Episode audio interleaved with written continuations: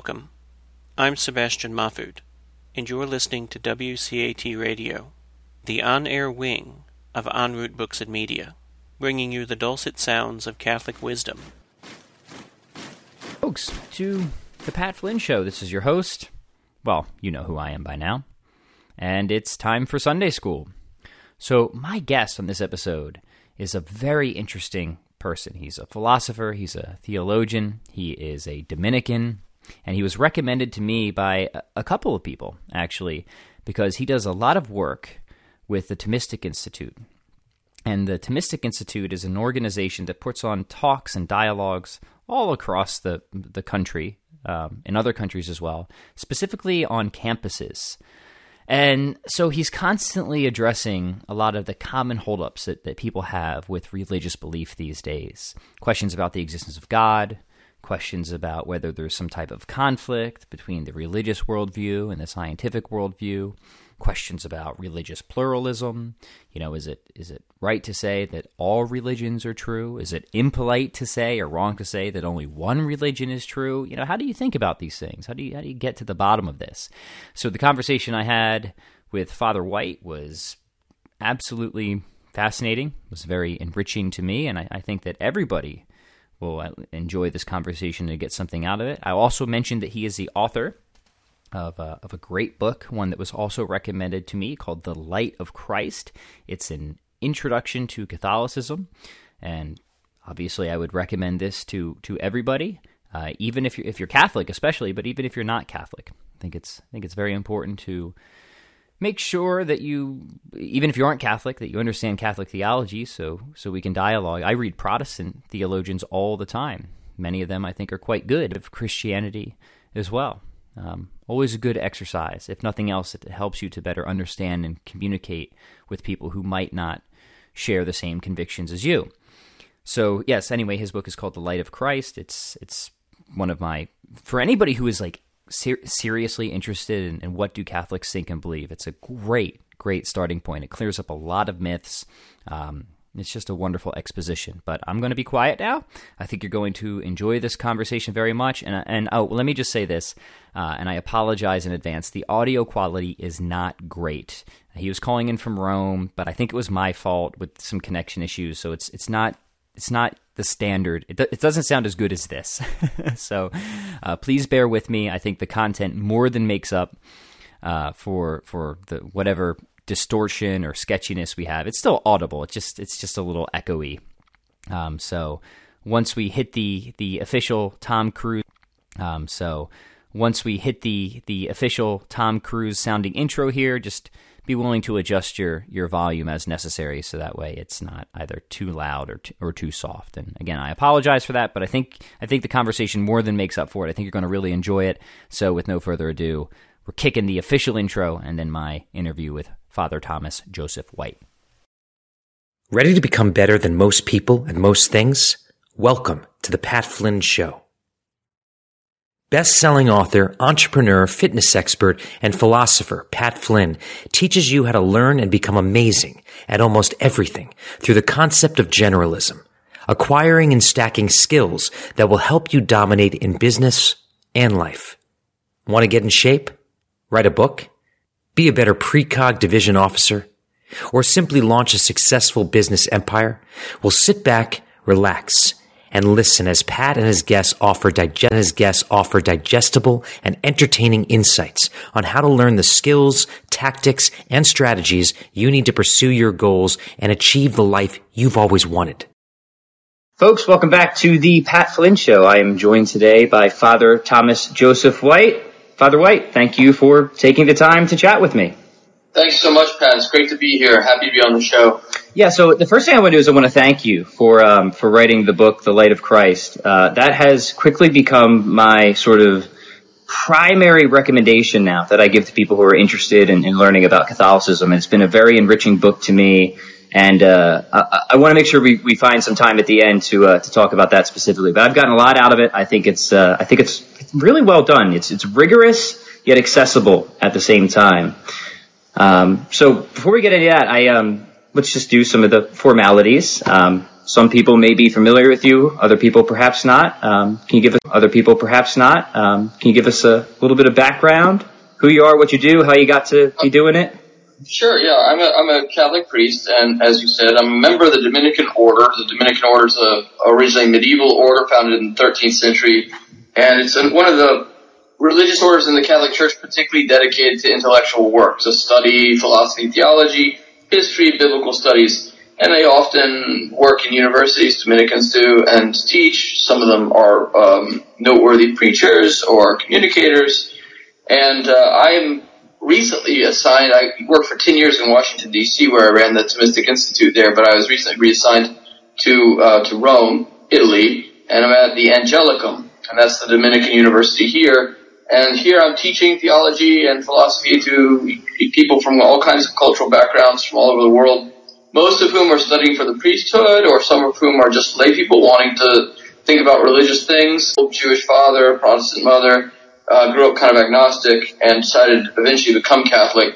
But I work a lot with people who are in that zone of seeking or um, questioning from all kinds of points of view. So both in Washington and now in Rome, that's sort of the area I work in, which is to engage with questions people have, intellectual, philosophical, and and so forth, and to try and encounter them where they're at. Yeah. So uh, I want to dive into your story a little bit more because I think we may have some similarities.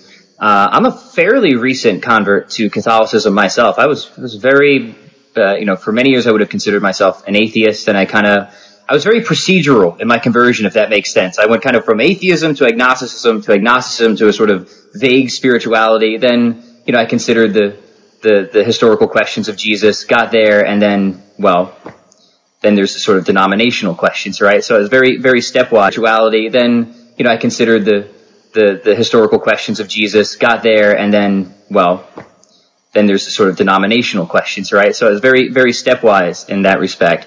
But for you, um, because you have a sort of, uh, not sort of, you have an impressive academic pedigree. When it was when you were in college, correct? If I remember the story right, what was it that sort of began to nudge you towards either asking the, the deeper religious questions? Um, what was what was that conversion process like for you? Well, in my case, I was, you know, first of all, let me just say I work with a lot of different people, and I, I think before I say anything about myself, I want to say there's a lot of people very honest, agnostics, very honest and uh, upright, seeking atheists, very honest, you know, Muslims or also Protestants or Catholics. And I think it's really important that people have an intellectual vulnerability, that they're truth seeking, um, that they are able to keep kind of working on questions perplexed about ultimate explanations. And I, I, what I guess really actually was reading Buddhism, Buddhist texts that really started to raise the question for me whether there could be kind of an ultimate explanation of reality. Would it be an atheistic, materialist explanation? Would it be something impersonal but immaterial, as I kind of gathered was the case in certain strands of Buddhism and Hinduism, or was, you know, monotheism really a possibility? And the other thing I was kind of um, I guess intuiting, intuiting or inching toward was the idea that maybe if there is an absolute principle like God or something spiritual, could you encounter it? Could you have some kind of more than intellectual experience of God? Um, and so those kind of questions were leading me towards reading uh, Catholic mystics and Catholic philosophy. Um, and so it was in that process that I started to think more seriously about words reading uh, Catholic mystics and Catholic philosophy. Um, and so it was in that process that I started to think more seriously about the possibility of Christianity and uh, eventually converted to Catholicism my senior year at Brown University. And then I went on and studied, you know, Catholic theology at Oxford and got interested in um, more, you know, I guess you could say rigorous forms of debate. Uh, not debate like opposition, but debate like thinking through positions really seriously. Yeah. So you are you still doing work with the Thomistic Institute? Well, I ran the Thomistic Institute in DC for 10 years, which puts on Catholic philosophical theological events on totally secular campuses in healthy engagement with contemporary secular, you know, ideas. And uh, actually now I've been put in charge of a Thomistic Institute that's different at the Angelicum in Rome to try to do something similar in Europe. Ah, so, yeah, so I'm going to pursue the same kind of project in a different location. So response, people. Ah, so, yeah, so I'm going to pursue the same kind of project in a different location. So the reason I bring that up is I think that's that's probably a, a good jumping off point. You know, you're, you're you're going, you're visiting these largely secular institutions. It sounds like you, maybe not always a positive response right away, but you're getting good response. People are very curious. They're coming to these talks. What are some of the more common or, or current questions, holdups uh, that, that you run into on campuses, and, and how do you typically address those? Well, I think you see two fundamental confusions or bemusements in contemporary elite university culture among students. One is a fundamental concern about the relationship between science and religion and whether effectively the modern, the modern scientific cosmological and biological picture of the world we have inherited from the sciences should lead us to conclude that atheism is the most reasonable view or is some kind of religious view of the world compatible with modern science. So the, the new atheists have pushed the line that once you're scientifically woke, you're scientifically enlightened, you're going to cease being religious. But a lot of students find that implausible and they're trying to figure out if that's, if that's too simplistic. But if it isn't true that science leads in, in inevitably to atheism and a materialism, well, how then should one think about the possibility of science and modern religion? So that's one major issue. And uh, often in a contemporary university, there's not a real um, deep answer given to that question. The second one is moral absolutes. I mean, on the one hand, all the allergies exist against moral absolutes on campuses at the highest echelon because as soon as you make any moral claim, you're judging someone or you're excluding someone or you're interrupting in someone else's safe space. But the other side is there's all these incredibly, uh, for example, ferocious moral prohibitions about what you can say, what you can think, what you can do, what you can write, how you can speak. And so it's not clear to young people where the rules, the boundaries are, and the ones that are really thinking, it's even less clear to them. So, for example, at Berkeley, we gave a talk on uh, are there any moral, are there any objective moral norms? And you know, argued that there are. It was very pedestrian, but it was basic. But you know, and the student said, you know, we're just not really allowed to have this conversation in public. Hmm. Uh, it's, it's so wonderfully transgressive to be able to ask how you evaluate a moral action as a good action or a bad action. so it's kind of very fundamental, but we use Thomas Aquinas to answer that particular question, and Aquinas is really powerful on, on that issue. But that's, I would say, the perplexity about science and religion issues and the perplexity about moral absolutes are two very deep perplexities in our culture. And if you can address those intelligently from a religious viewpoint, people are naturally kind of open to the idea that religion has something to contribute. Uh, so, if you don't mind, let's let's go into that a little bit. So, let's say that somebody has, which I've, I've seen it many times, some type of of hold up. Hold up. They imagine that there's some, maybe they can't even quite define it, inherent contradiction between the scientific worldview and the religious worldview. How do you enter that conversation? How do you how do you begin to attempt a, a reconciliation there? There's a lot of things one could say, but I'll say a couple things briefly, both from Thomas Aquinas actually, who I just think's right on this. One thing we emphasize is that you know, in a traditional enlightened religious viewpoint that you find in, say, Thomas Aquinas in the Catholic classical theology and philosophy, Aquinas will distinguish between God as the primary cause of all things, who creates all things not just at a certain point in time, but who gives existence to everything that is.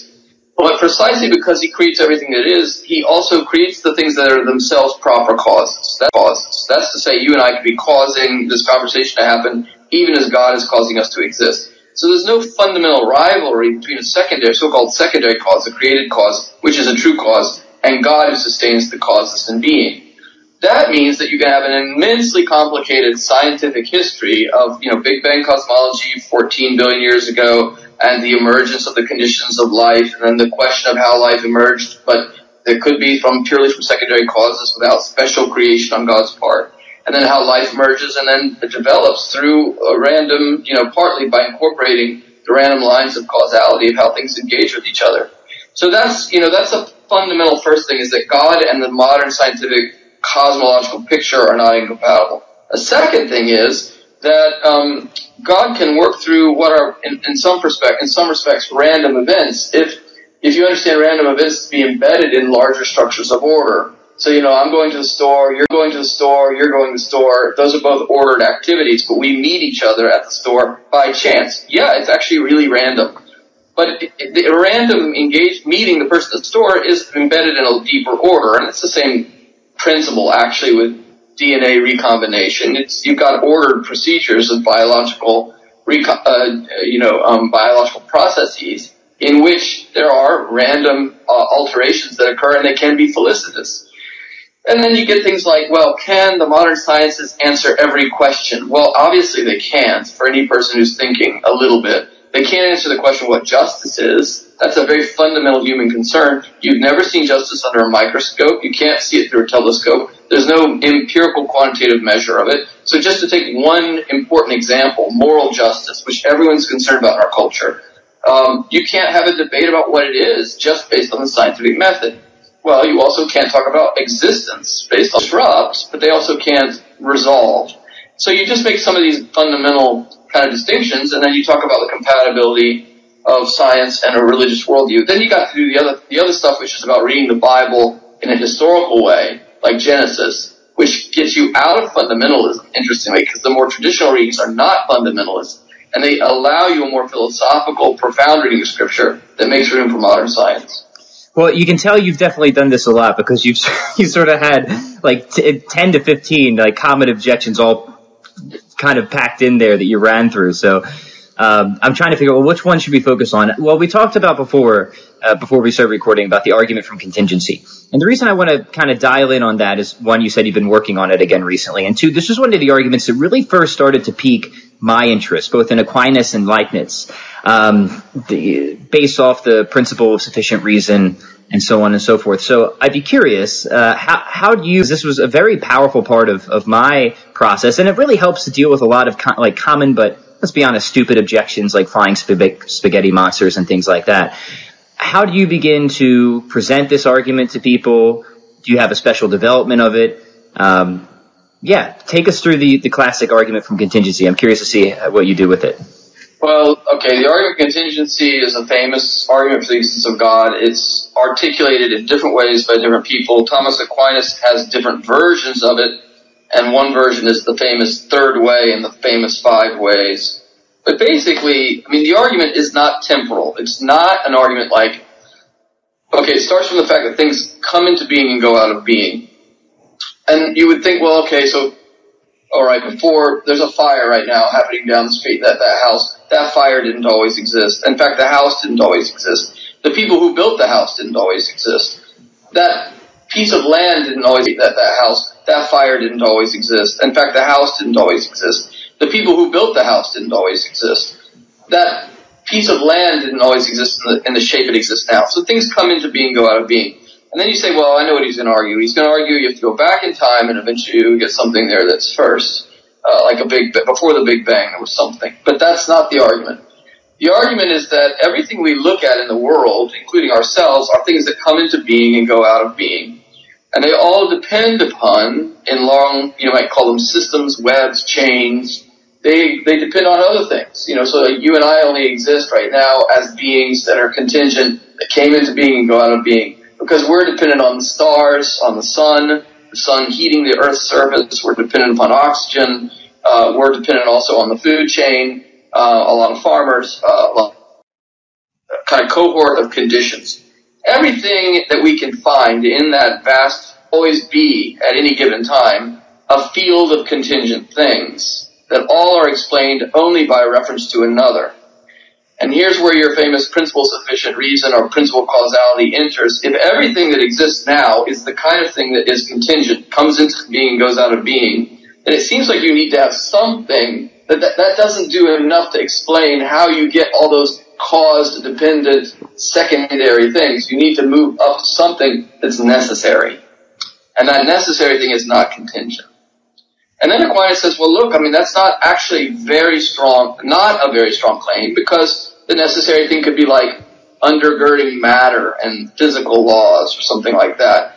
The problem with that is those are aspects of the great chain of contingent things so it seems like you need something necessary in strong sense that's not subject to material dissolution, that doesn't just come into being and go out and go out of being. And that's what we call God, Aquinas call, says.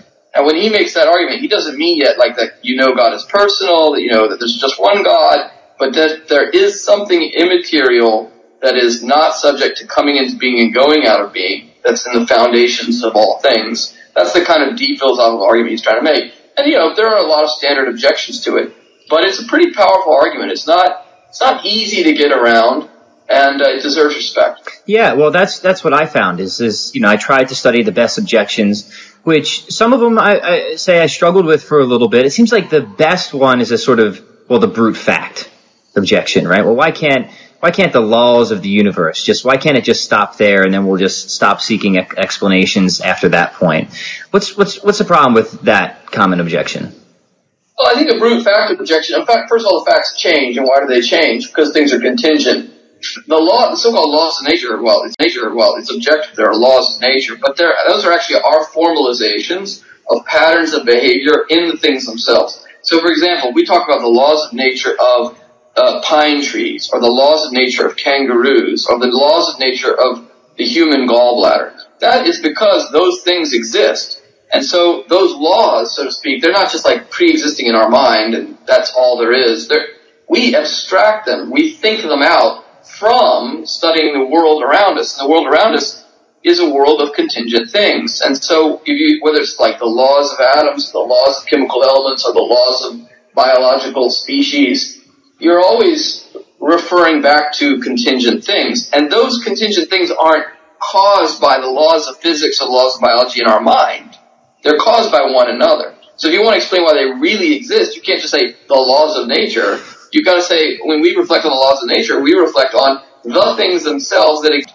They're caused by one another. So if you want to explain why they really exist, you can't just say the laws of nature. You've got to say, when we reflect on the laws of nature, we reflect on the things themselves that exist in dependence upon one another.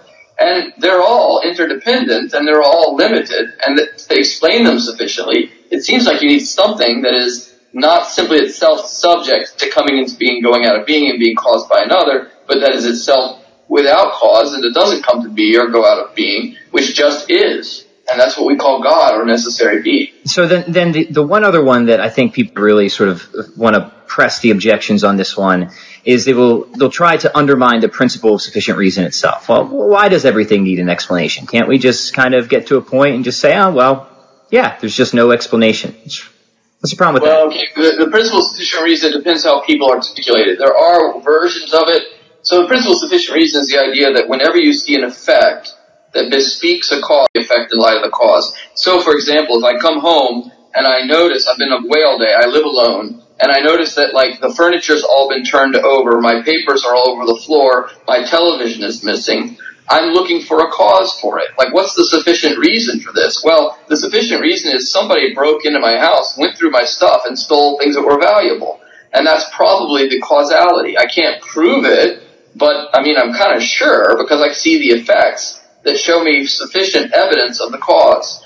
And we use this kind of thinking all the time. Now, some people use it as a kind of a priori mental principle, like, um, I have a law in my mind. That law is everything has a cause. So I look at the world and I see things that are caused, and I think there must be something causing them, and that must be God. And then the atheist says, oh, but everything has a cause, so God must have a cause, so there's no cause of God, there's a cause of God, so there's no real God, etc.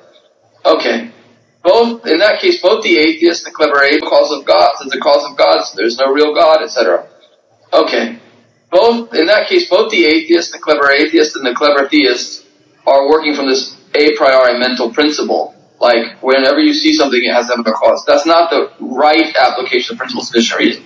Principle of sufficient reason is realist in the sense I used before the break-in. Mm-hmm. And, you know, I just changed the apartment to the, the world. And you're looking at the world and you're thinking, you know, stuff is happening through a field of contingent beings. None of them is itself a cause of itself. None of them can account fully for its own existence everything is coming into being and going out of being, there must be something who's causing it to be, and that would be the sufficient explanation. So it's meant to be a realistic way of thinking about the world.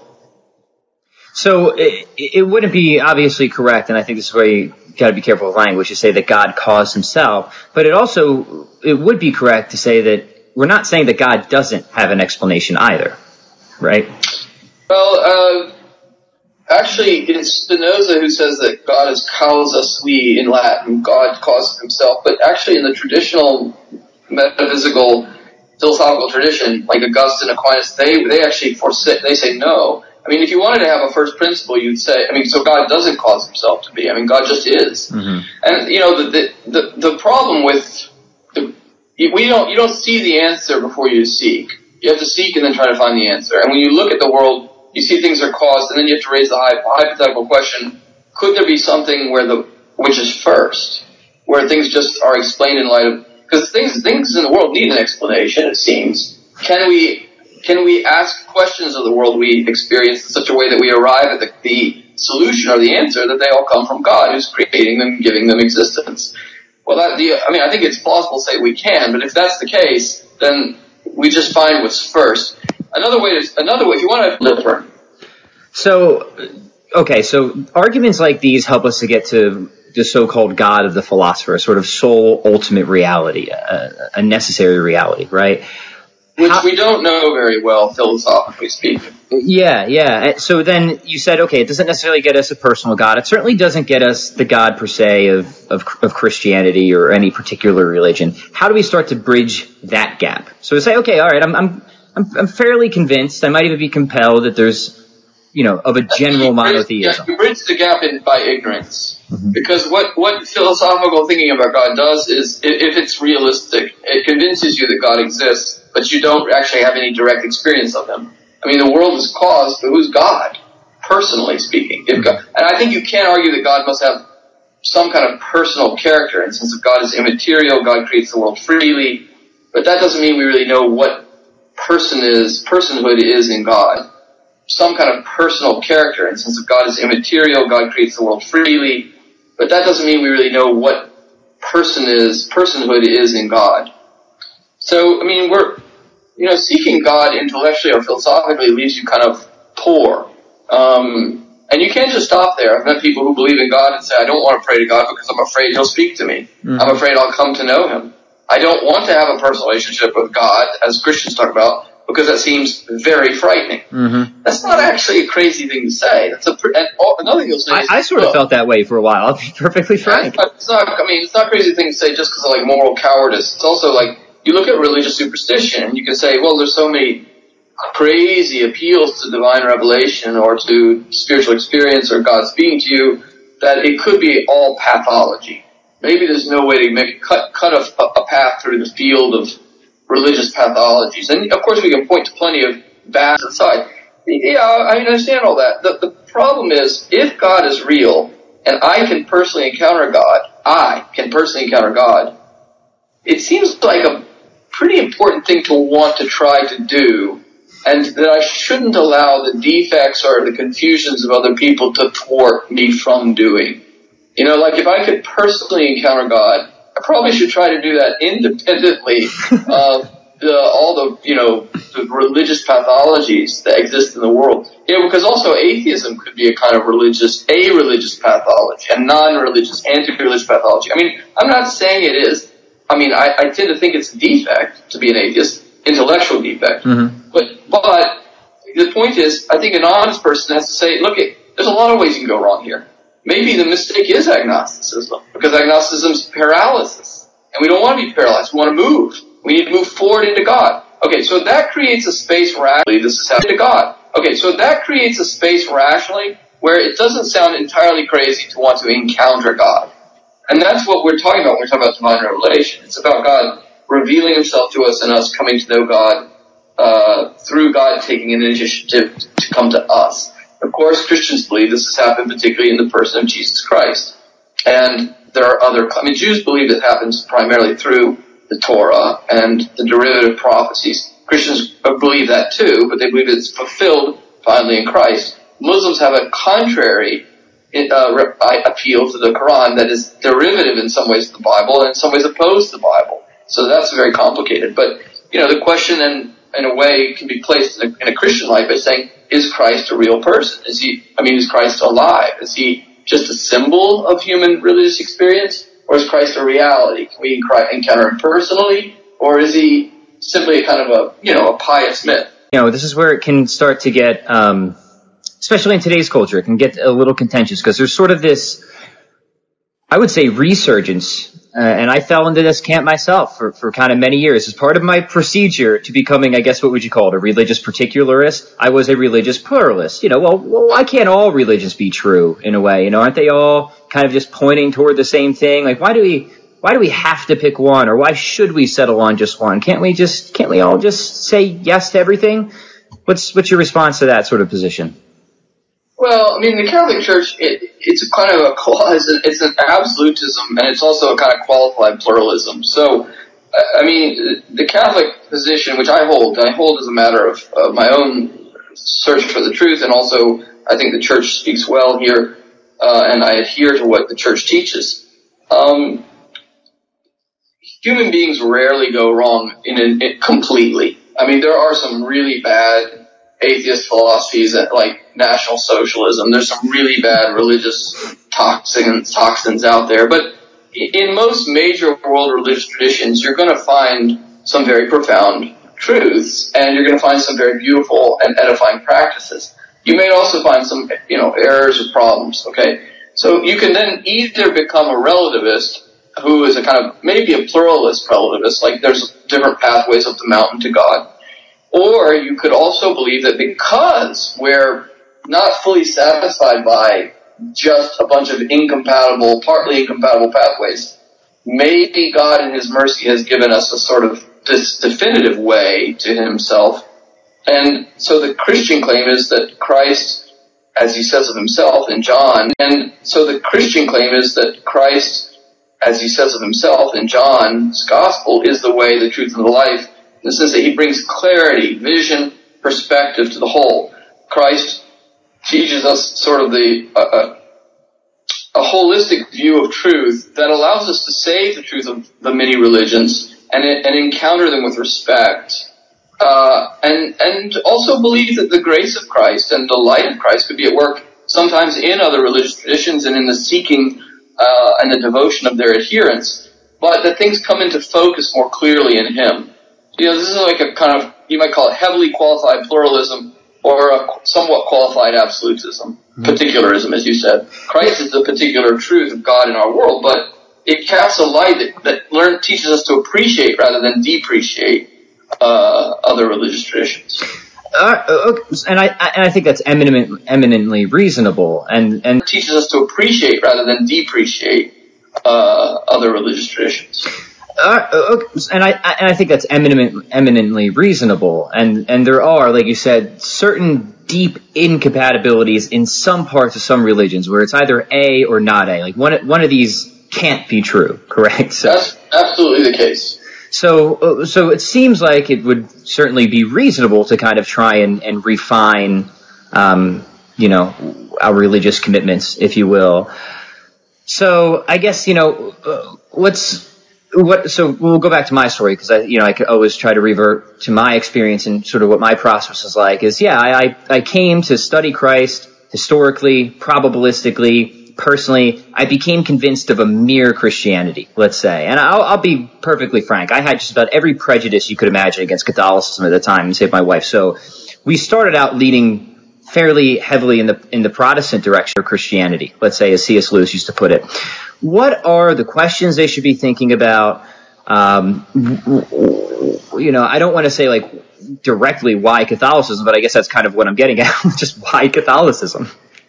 Well, let me say first, yeah, I studied at Oxford, and I have a great admiration for C.S. Lewis, who I think is, from a Catholic point of view, a great fellow traveler. So, Protestants or others who find him an, inspiration, uh, I, I, I, I, you know, I think I think that he's a he's a, a useful resource for many people uh, of many different confessional traditions. Um, you know, he, he recounts in Surprised by Joy how he was a kind of hardened atheist, and he he he knew another one who went out to kind of disprove the historicity of Christianity by studying the historical Jesus to try to prove that the historical resurrection could not have happened. And the guy came back like, you know, white, uh, pale in, in the face and after four days of reading and said, you know, it, it looks like it could have actually really happened. And as, as Lewis said, he said, if that guy's atheistic faith could be shaken, anybody's could. And that was, to me, extremely distressing because I wanted to believe in something that was absolutely sound. Mm-hmm. Um, and so it, sometimes studying Christianity historically can be uh, destabilizing to people who take reason, historical reason seriously. It, it certainly was to me. That was exact. That was exactly the right. case. It's a great passage in Surprised by Joy. Um, I, you know, I think, I, I think with with regards to someone like Lewis, or a Protestantism like that of Lewis, um, you run up against two two fundamental questions that the, I think the Catholic Church asks useful questions here. And someone like John Henry Newman, who's another Oxford person, is a, embodies this in his own search as an Anglican and as he became a Catholic. One is the question of like, what is the visible center of, of Christianity historically? How do we understand ourselves if we're Christian? In relation of, of Christianity historically? How do we understand ourselves if we're Christian in relationship to all other worldwide Christians? Is it simply an individual experience? The truth can't be purely individual. If Christ is, is real and there's truth in Christianity, then it's a shared truth. And then how do we begin to think about the normative truth of Christianity? You say, well, sola scriptura. Man, the problem is scripture is always read in a tradition. So that even if it's a fundamental wellspring and source, the truth that truth is conducted, conveyed through generations of, of believers through argument, debate, clarification. And that's true even in Protestantism. You have a kind of magisterium or canon of, of truths. You know, so how do we, how are we bound together in the truth visibly? And, and that leads you to the sort of question of do we need an episcopacy? Do we need a tradition that clarifies the truth that we must all kind of, um, adhere to if we're going to really find Christ? I mean, the real reason to have doctrines is to engage with God as God truly is and to have a spiritual enough to have a Christianity without sacraments. You know, because we're animals and animals live through engagements of the senses. Uh, we need signs. We need, if you, if you say, you know, you love someone or you're friends with someone, but you, you never talk to them. They never see you. You never engage with them physically. There's no kind of expression through even a handshake or a warm smile or a word. Well, it's a strange way to convey love. And that's because we're spiritual animals, so we convey love in and through gestures, through actions, um, or inactions. And the sacraments are sort of this very traditional, primitive, early practice in Catholicism of the presence of the love of Christ through physical signs that speak to us as religious animals. Animals that need sensible consolations. And the heart of that is the Eucharist, the real presence we believe of the body and blood soul and divinity of Christ. And so he's speaking of the question is, you know, is Christ himself speaking in John 6 and in other passages of scripture? Is Paul speaking in 1 Corinthians, I think 15, it's or 11 where he talks about the Eucharist. I'm sorry, I forget the chapter offhand. Um, is he speaking about the real presence of Christ as something that can console us collectively as a church when we engage with, encounter Christ in a kind of living bodily form, physical form in the Eucharist. And so that, you know, those are the places where I think someone like Lewis is open to a kind of Catholic evolution. Mm-hmm. And of course he had many disciples, um, who have become Catholic, including his literary, uh, executive, who still lives in, in Oxford and has become a, a very devout Catholic, and who thinks that Lewis would be Catholic today if he were still alive. But that's in speculation. I mean, he knew him, but, um, you know, but I think, I think it's important, you know, I, I do a lot of ecumenical dialogue. A lot of good Protestants will tell you, well, there at least who uh, at least every day thinks about why the Reformation happened and whether they should be a Reformed Christian or a Catholic Christian. Mm-hmm. And I think a good Catholic Christian is someone who is able to listen to the objections and concerns of the Protestant and think about their rationality and why they're Catholic. And not just because, you know, their Uncle Joseph and their grandmother and all that gave them a good example, but, you know, but because they actually believe in the truth and they're able to say why in in relationship to a, a good Protestant objection. Yeah, well, that's a that's a very good response, and I'll say it was sort of a historical study that was fatal to my prejudice once again. So, you know, I, I have a lot of bias against Christianity in general. History sort of done me in, and then when I was trying to figure out the you know the Catholic Protestant thing, I'd go back and I'd, I'd read you know letters from Saint Clement um, Irenaeus, Ignatius, and the Eucharist and the Mass as a sacrifice was sort of the hinge point for me. And it's it was all there, and that was, uh, was sort of the hinge point for me. and it's it was all there, and that was of like, well, well, well, shoot. that was exactly the same for me. And when I read about John Henry Newman's conversion, it was exactly the same for him. And, and he says this famous phrase, which can be misunderstood, but it is slightly polemic. And he says, to be deep in history is to cease to be Protestant. By which he means if you study the sort of profound historical wellsprings of Christianity, you see how Catholic they are. Mm-hmm. And he explores this idea in the book he wrote while he was trying to decide whether to become Catholic, uh, which is called The Development of Doctrine, an essay on the idea of development of doctrine. And that's a masterpiece yes, it is. of reflection on the historical origins of Christianity. So um, I know we have a time limit here, but I have some some general questions that the people have sent in. Is it all right if we do sort of a rapid fire Q and A here? Yeah, sure. Great. So um, First question comes from a recent convert for, for Father White. What advice recommendation would he, meaning you, give to someone converting knowing this person? What advice recommendation would he, meaning you, give to someone converting from another religion to Catholicism in regards to their existing relationship with God and how to and how to then develop their relationship with Christ? So, um, I knowing this person she's sort of coming from more of a general spiritual uh, yoga, specifically Sikh background. Well, you know, to be honest with you, I often ask people themselves to help me with that who come from these backgrounds. So, I mean, for example, I mean, as a priest, what I would just say is, if you begin to believe Jesus is real, or if you're interested in the possibility that Jesus is real, pray to Him. Pray the prayer of the agnostic I realize this person's probably already converted, but I often say pray the prayer of the agnostic to Jesus. Ask him if you think if he exists, and do that for six months, and you'll probably find out he's real. And I've told a lot of people that, and I haven't had too many people so far who haven't practiced that seriously, who haven't discovered Christ. It's sort of on his time, not our time, and that's part of the point.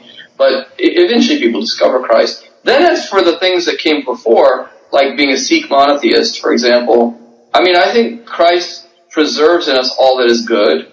And so he helps us see what we should keep over time and discern what we should keep and where we were confused.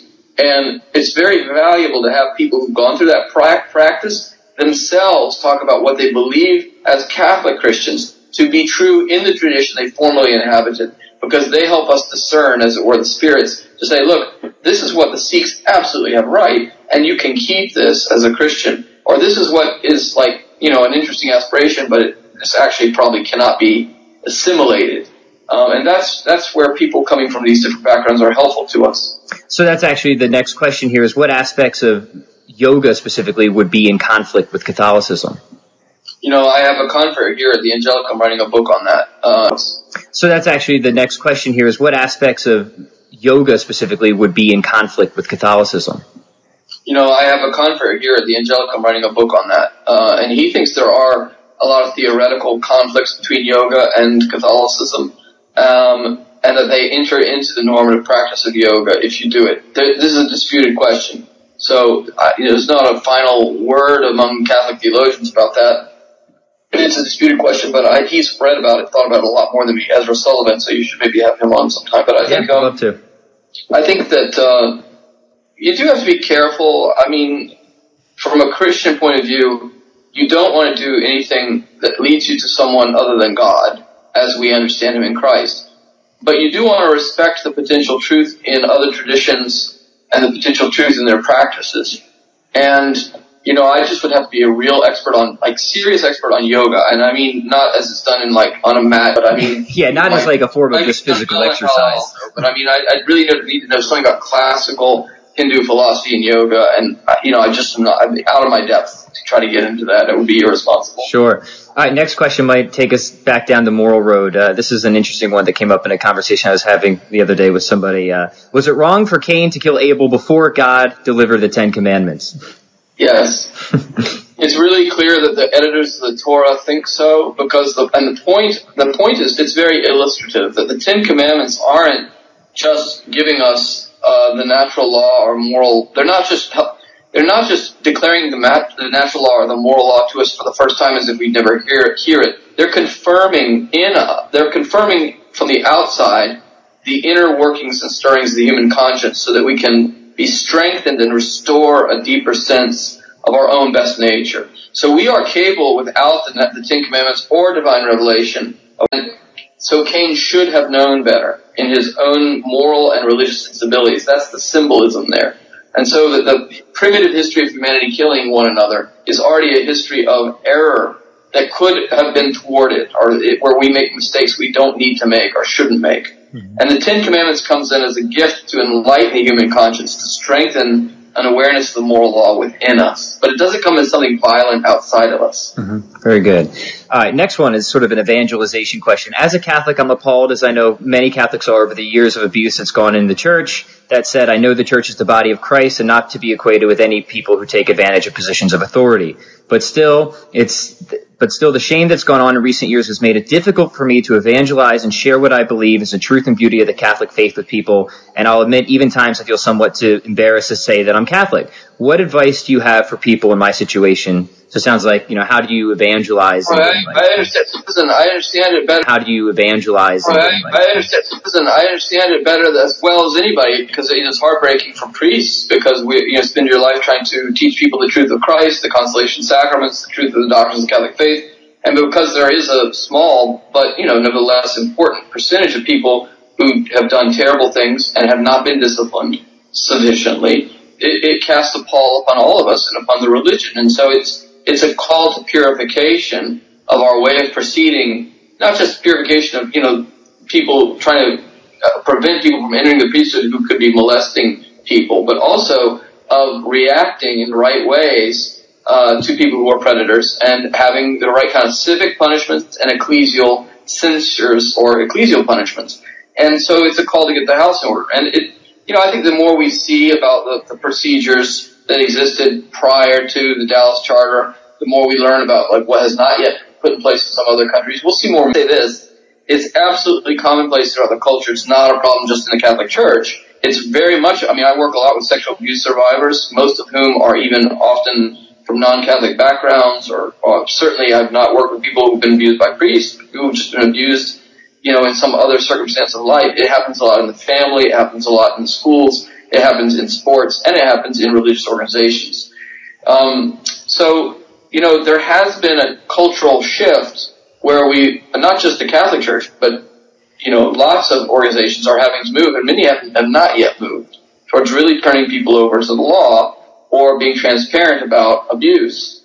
Um, so I welcome the fact that this purification is happening, but it's absolutely painful. I have also been surprised as a priest to see how many people continue to convert who know about this, but actually are still looking for a fundamental orientation in life with regards to God. Mm-hmm. And so I go back to the thing I said earlier, which is, um, your relationship with God should not be compromised. You, you deserve not to have your relationship with God compromised by the bad example of some people in the priesthood or the episcopacy. But that means that you need to seek God on God's terms in the person of Christ and the seven sacraments continue to be well springs of grace, even in the midst of a world where there are some priests who are bad priests or bad bishops. Mm-hmm. And the truths of the Catholic faith, including the moral teachings, continue to be true and ever more clearly true in light of the failings of many Catholics or many Christians or many human beings. You know, so we should take consolation in God, Christ, the teaching of the church, and the reality of the grace present in the sacraments. And then you have to evangelize hoping that God's grace can penetrate people's minds and hearts despite the, the terrible um, failures of Catholic priests.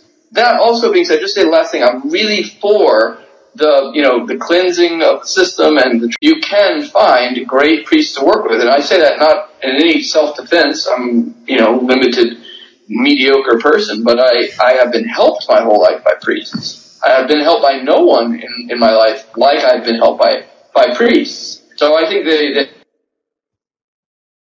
deep stabilizing feature of human civilization and of help to people. But we have to be careful about the people who are predators and we have to have a better internal system of self-government and discipline. That's very good.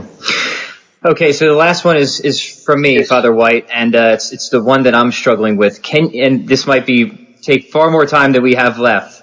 Can you defeat Molinism for me?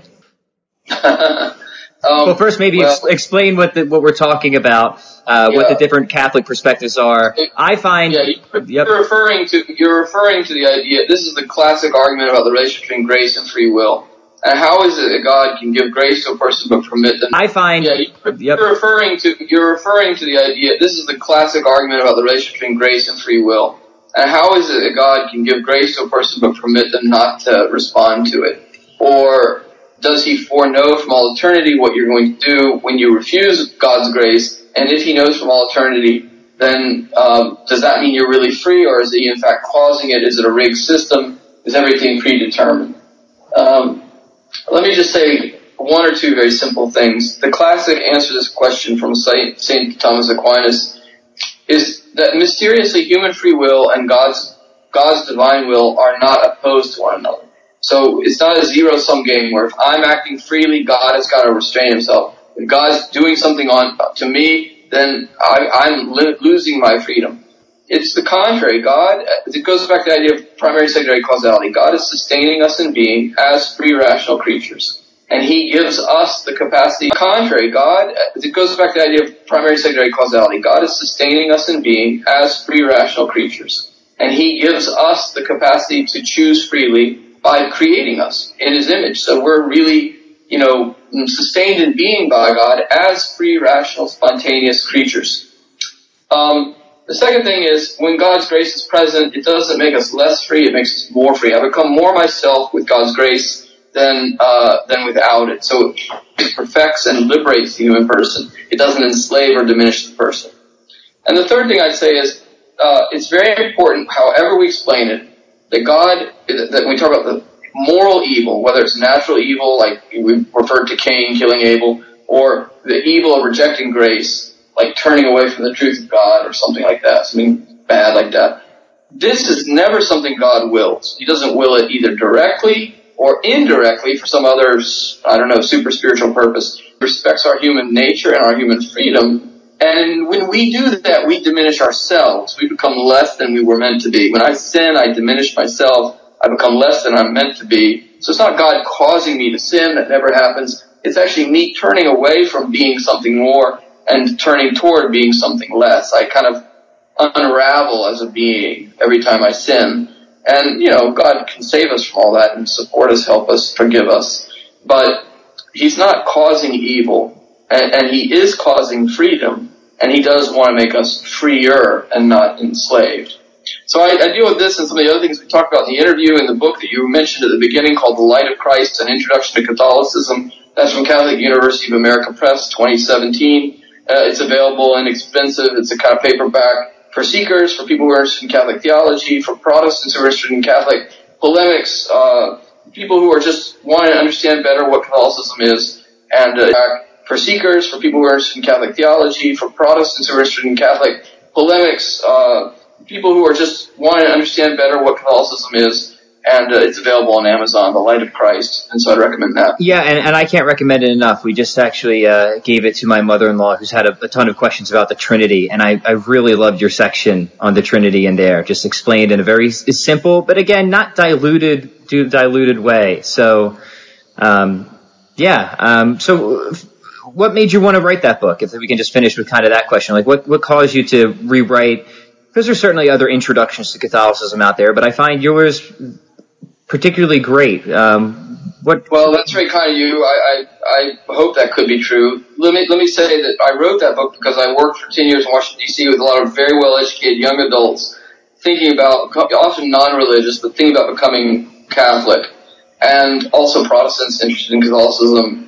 Uh, there was a sort of set of questions there, and I wrote the book to give uh, a, a resource to people who are intelligent seekers but are not especially trained in philosophy and theology. So it's accessible, but it also deals with some of the key questions like science and religion, historical Jesus, controversial moral teachings, some of the stuff we've been talking about, grace and free will, kind of classic controversies. And I wanted to write it at a level that wasn't too opaque uh, or you know too difficult, but that was a little bit more than a um, um, a, cateche- a catechetical book. Mm-hmm. You know, something a little bit richer theologically.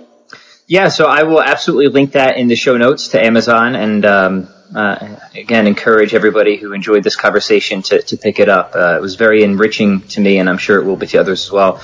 Uh, Father White, thank you so much for uh, taking the time to join me today. Hey, thanks for having me on the show. It's such a privilege. I'm really honored. Thanks very much. Yeah, hope we can do it again soon. All right, you take care. You too. And flexible. Don't just be lean, be lean and muscular. This is what it means to maximize general physical preparedness, to be better than most people at most things. And that's what my premier program, Strong On, is all about.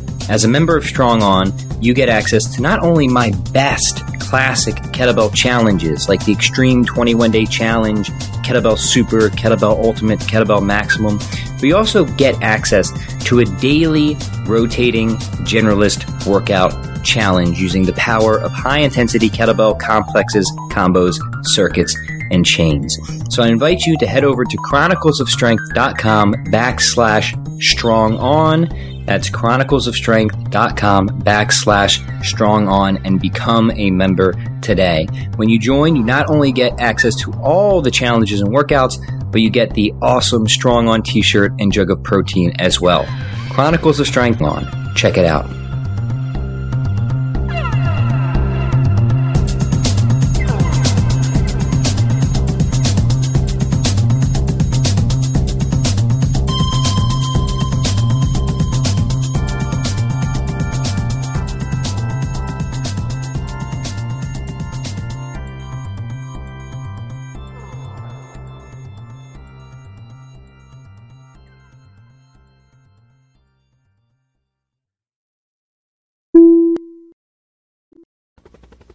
We hope you enjoyed the program and will join us back for another show on WCAT Radio.